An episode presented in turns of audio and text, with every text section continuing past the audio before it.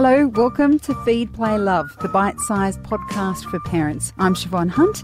This is a show all about parenting. I speak to experts and carers about everything from fussy eating, toddler behaviour, sleep, and more.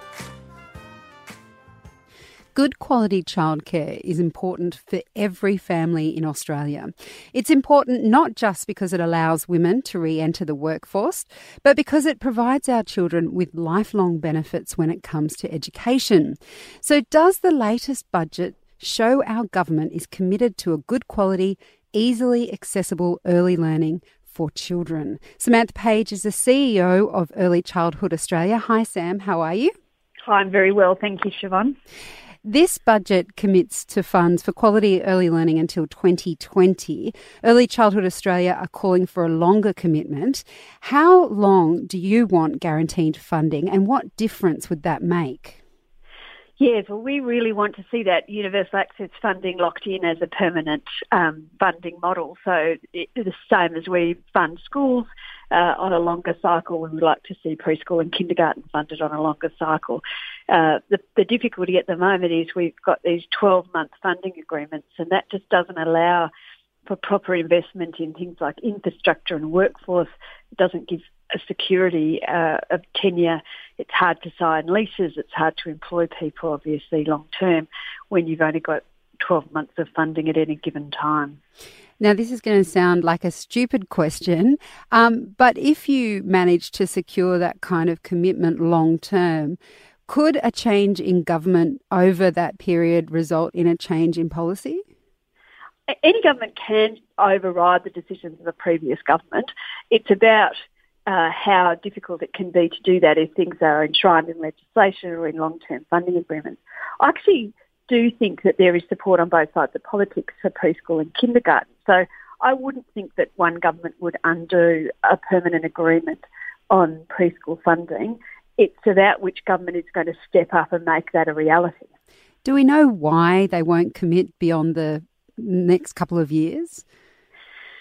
Uh, so the rationale that we've been given by the current federal government is that they're concerned that states and territories aren't doing enough to in, lift participation rates for children in the one year before school, so that's the four-year-old children in most states and territories, uh, and to ensure that those children are attending, not just enrolled in preschool, but actually attending and receiving uh, the, the quality program that they're entitled to.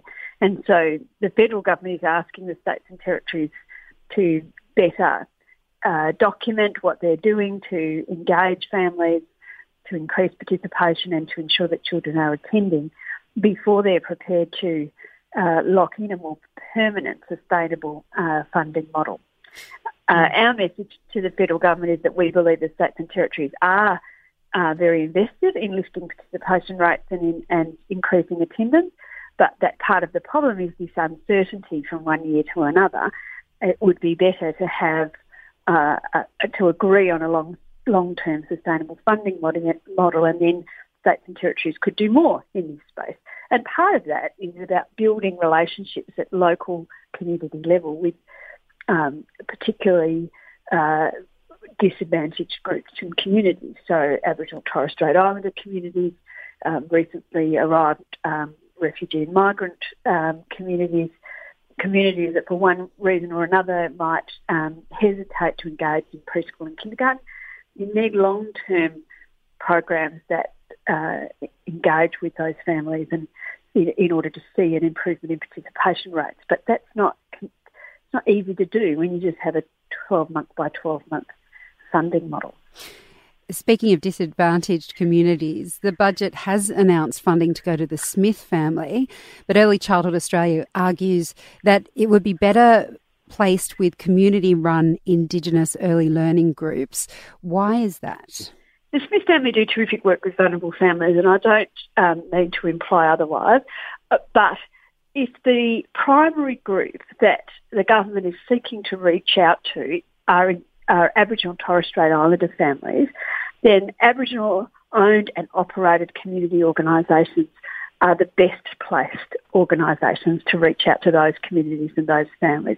And in fact, um, SNAICC, the National Aboriginal Torres Strait Islander Childcare Peak, has done a lot of work in this area. We've just produced a very comprehensive discussion paper and policy paper with SNAICC on how to better engage Aboriginal Torres Strait Islander children in preschool and kindergarten programs. They've set out um, a number of strategies with good evidence, um, examples of programs that have been evaluated, solid research. And I think it's just such a shame to see that work overlooked uh, in favour of a non-Indigenous organisation. Um, I think it would be so much better if the government would work with SNAICC and work with the local uh, Indigenous organisations in those communities where there are low rates of participation. Um, that is consistently what works. Essentially, uh, it doesn't sound like there have been great improvements in this budget. Does it maintain the status quo? And if it does, who's missing out? It does maintain the status quo, so it maintains the childcare subsidy that was introduced um, last July and it maintains the level of preschool and kindergarten funding that we've seen in the past. Um, the families that are missing out are the families that are bamboozled by the complexity or are ruled out of early learning due to the activity test that applies to the childcare subsidy. And, um, you know, it was estimated that one in four families would be worse off under that activity test, and indeed many families would um, miss out altogether on childcare subsidy. And I think that is a problem that hasn't been um, hasn't been given the attention it deserves, and that's partly because we haven't got data coming out of the childcare system yet, and we haven't got the evaluation report on the transition to the new system. And so we haven't been able to articulate exactly how many families are missing out or worse off. But um, certainly anecdotal evidence from the sector suggests there are plenty of plenty of families that have had to withdraw their children or reduce their hours and that uh, just isn't good enough. Quite frankly, I think those children are probably the ones that would benefit the most from being in services, uh, and um, we we should be holding the government to account for that. Uh, the other uh, group that we're concerned about are the families that are getting caught up in glitches in the system and the complexity of the system. So families now that are worried about debt um, that they are accumulating because of the time it takes to process applications or because of changes to their circumstances. And we raised this with government from the very beginning of conversations around the new childcare subsidy. We said it's too complicated, um, uh, it's going to be confusing and difficult to implement. There are too many families now that work in casual employment or contracted employment. Um, the gig economy, you know, where you work as an Uber driver or something else, your income is uncertain and highly variable. And a childcare subsidy system that relies on families knowing exactly what they're going to earn and being able to report that in real time to um, Centrelink is problematic. And that's what we're seeing emerging now. You know, you will be aware there's been quite a few press reports about um, families having large amounts of back pay dropped into their account, and not really knowing what that's for. Other other families being alarmed at um, notices they're receiving that might imply that they've got a debt owing or that their childcare subsidy has been recalculated and that can take them by surprise. It's just way too complicated. Mm. What would you rate this budget out of 10 for the early learning sector? Hmm. Um, I'd say I'll give it a six because it didn't reduce funding to the early learning sector and it did um, at least extend preschool kindergarten funding by another year.